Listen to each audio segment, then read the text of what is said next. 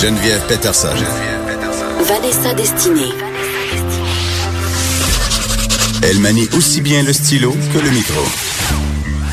De 9 à 10, les effrontés. Là, je suis contente parce que j'ai avec moi un gars de Québec, un gars de Québec que j'admire beaucoup, Michael Bergeron. Bonjour, Michael. Bonjour. Euh, Michael, que vous connaissez sans doute euh, puisqu'il est journaliste au Soleil et chroniqueur au Voir, mais il a aussi signé un livre que je trouve euh, fort intéressant et fort important aussi. Ça s'appelle La vie en gros, regard sur la société et le poids. C'est publié aux éditions Somme Toute. Écoute, euh, Michael, on va se dire les vraies affaires, là. T'es gros. Oui. Puis, oui, tu as écrit un livre sur être gros. Ça s'appelle La vie en gros. Et j'ai envie qu'on commence cette entrevue-là.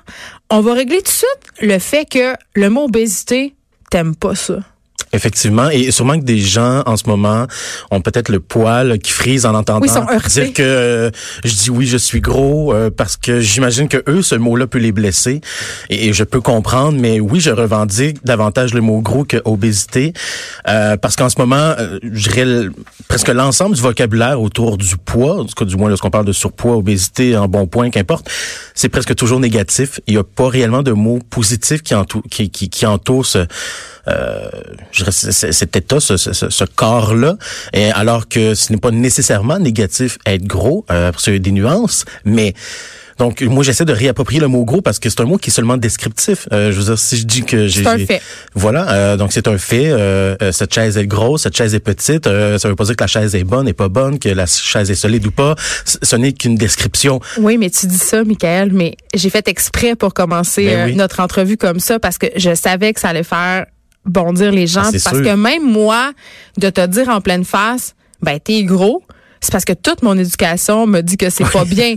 toute mon éducation me dit que c'est Mhm. mal. Puis d'ailleurs, tu racontes dans ton livre une anecdote qui est intéressante. À ce chapitre-là, tu dis, à un moment donné, je me promenais en quelque part, puis il y a un petit garçon qui t'a pointé. Puis tu sais, un enfant, euh, tu sais, on dit la vérité sort de la bouche des enfants. Là, ça s'applique particulièrement bien ici parce que l'enfant a dit, regarde, maman, il est gros. Et c'est pas ça qui t'a dérangé, toi, c'est la réaction de la mère. Oui, parce que en fait, je, je sentais, c'est comme si la mère avait l'impression que le petit gars avait dit quelque chose qui était hyper insultant alors qu'il il, il m'a juste décrit.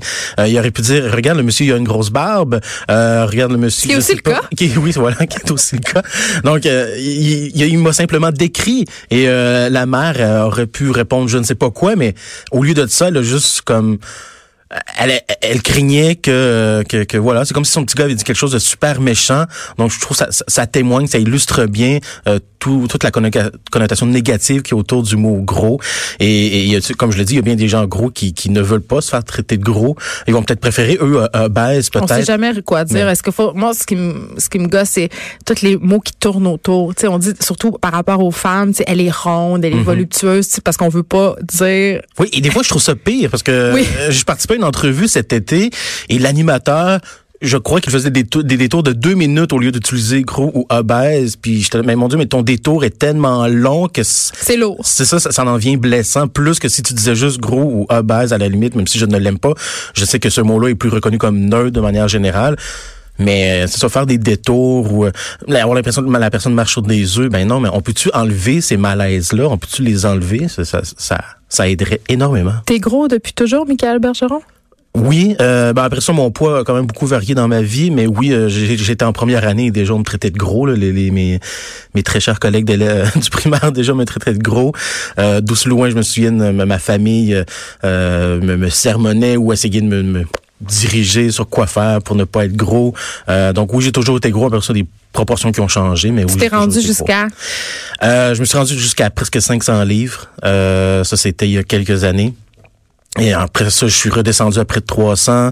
Euh, là, je n'ai repris un peu euh, ces dernières années. Donc, tu sais, j'ai beaucoup varié dans ma vie, mais j'ai toujours été gros quand même.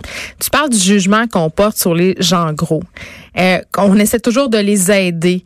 On essaie toujours de leur dire qu'est-ce qu'ils pourraient faire pour perdre du poids. Puis notamment, tu parles du jugement euh, du panier d'épicerie ou de ce que tu mets dans ta bouche. Euh, tu racontes euh, une fois où tu es allé, il y avait un party d'amis et là, on t'a mandaté pour aller acheter des choses à manger puis tu étais au dépanneur avec, je sais pas moi, des chips, de la liqueur, des choses qu'on mange quand c'est une fête et Oui. tu as senti le jugement du commis. Ben, c'est surtout que j'étais pas là avec un seul sac de chips, c'est que j'étais là justement pour un party, donc j'avais comme cinq sacs de chips géants avec, euh, je sais pas, trois, quatre achète deux litres de liqueur. Et, mais évidemment, c'était pas comme 20, 30 personnes. Mais le jugement de justement de la commis, c'était comme si elle me regardait et c'était clair dans son regard que selon elle, c'est que j'allais manger tout ça dans la soirée. Et c'est comme, mais c'est une évidence que non. tu le sens, tu le sens sur toi ce regard-là de jugement euh, quotidiennement? Euh, bon, euh, quotidiennement peut-être pas. À chaque semaine, oui. Genre quand tu vas au resto, tu sens-tu que tu peux commander ce que tu veux? Euh, ben là, après ça, c'est moi à quel point j'ai envie de vivre avec ça ou pas, de l'affronter ou de d'être fier, mais je, je, reçois des témoignages de gens qui me disent que elles s'empêchent de faire certaines activités parfois ou d'aller dans certains restaurants publics, ben publiquement, elles vont peut-être préférer se le faire livrer que, que d'aller au casse-croûte par exemple parce que ben comme ça ben c'est tout seul chez chez eux puis ils ont pas le regard des autres.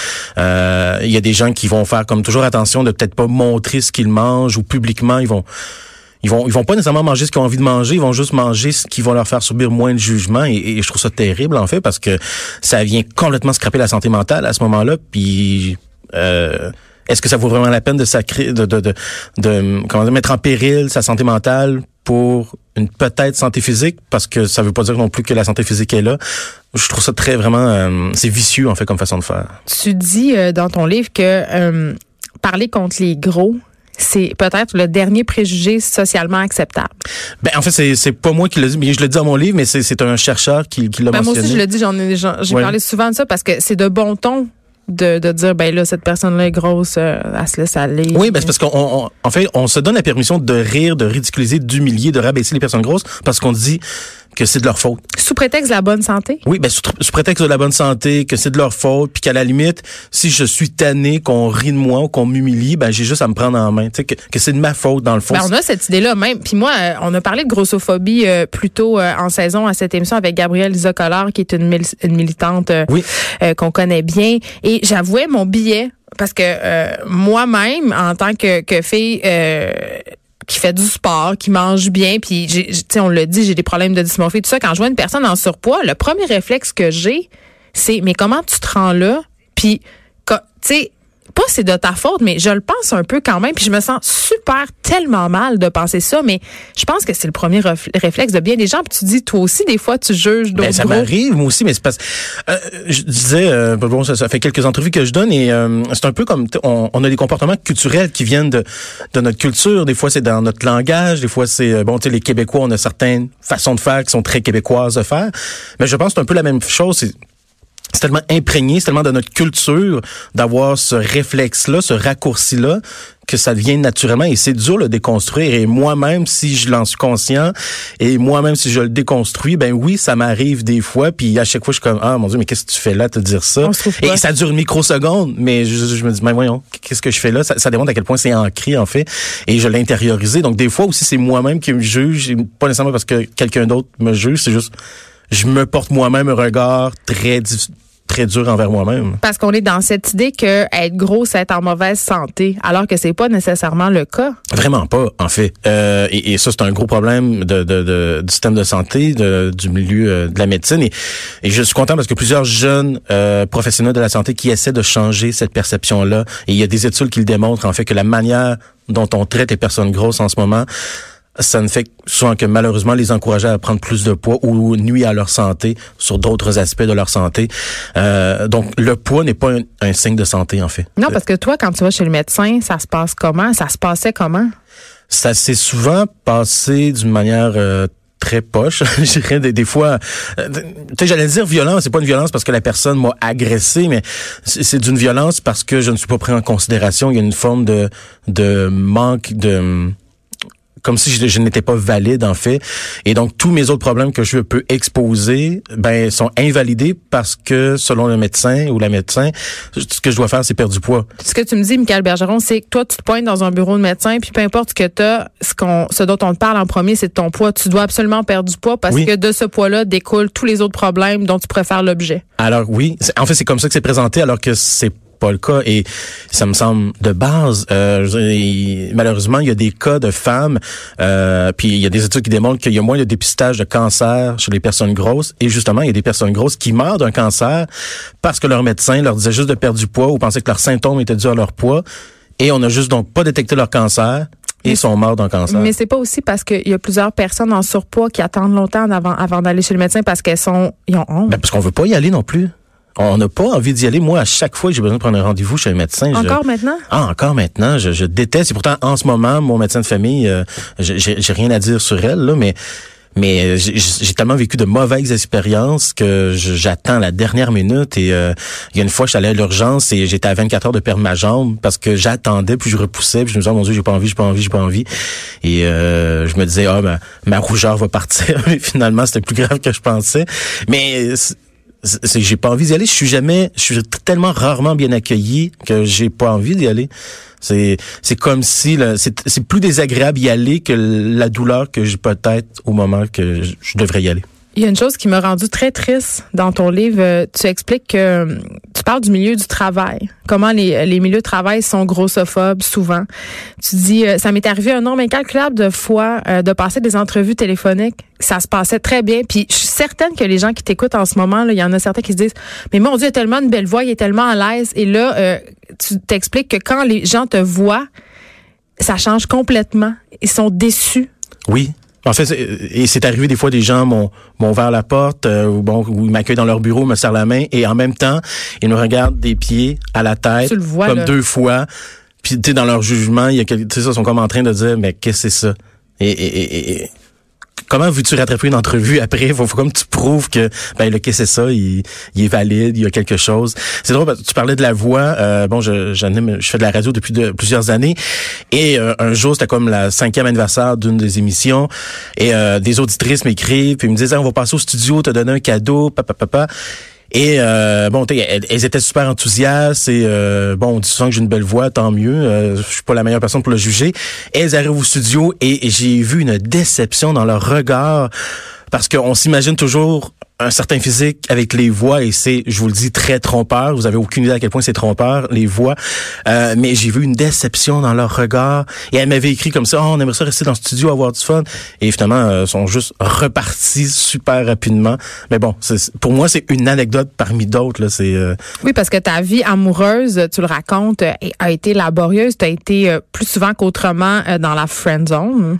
Euh, oui, ben, en tout cas, c'est bien de dire ça comme ça. Oui, euh, j'aime pas le terme parce que malheureusement, je trouve euh, il y a des cas qui l'utilisent vraiment très mal. Là, euh, mais bon, euh, oui, j'ai Mais souvent été le meilleur ami. bien, là. ouais. Mais, mais c'est ça, comment ça se passe, euh, la vie amoureuse, quand on, quand on correspond pas nécessairement aux standards de beauté? Parce qu'on parle souvent des standards de beauté auxquels les femmes doivent se, doivent se soumettre, mais évidemment, euh, les gars aussi euh, doivent se soumettre à certains standards. C'est de plus en plus vrai. Moi, je constate que euh, des gars dans mon entourage euh, ressentent même une pression de la détresse par rapport à une image corporelle masculine qui est inatteignable, tu sais. Oui, ben en fait, il y a toujours aussi cette idée de, de performance qui est là également. Euh, bon, l'homme viril, c'est une, une image qui est quand même très présente encore. Euh, et euh, dans une certaine mesure, je dois le dire quand même, il y a l'aspect, euh, si on veut, euh, euh, nounours qui est quand même là. Il y a plusieurs femmes qui aiment bien le- un homme qui a l'air d'un peu nounours, donc une petite bedaine, des petites rondeurs. Ça, ça, ça passe, ça va bien. Mais à un moment donné, on atteint un point que non, là, c'est juste pas là du tout. Euh, mais tu sais, c'est par exemple, en fait, je ne suis jamais considéré, et moi, ça m'est déjà arrivé, euh, à l'époque, avec mon, mon ex, euh, des gens essayaient de venir la cruiser alors qu'on était ensemble, et jamais, dans leur tête, ça peut être possible qu'on soit ensemble ou euh, peut-être que peut-être c'est peut-être qu'on était en date ou je sais pas et le nombre de fois que ça m'est arrivé dans ma vie que quelqu'un vienne euh, essayer de cruiser la fille avec qui je suis que peut-être que moi j'essaie de j'essaie de charmer ou qu'on est ensemble, mais c'est comme si dans leur tête, c'est impossible que je puisse être avec cette personne-là. Ils me posent même pas la question, ils ont aucune gêne, ils viennent directement. C'est, voilà, je, je n'existe pas, je suis même pas une possibilité de. Euh, donc, on, on part de très loin quand même.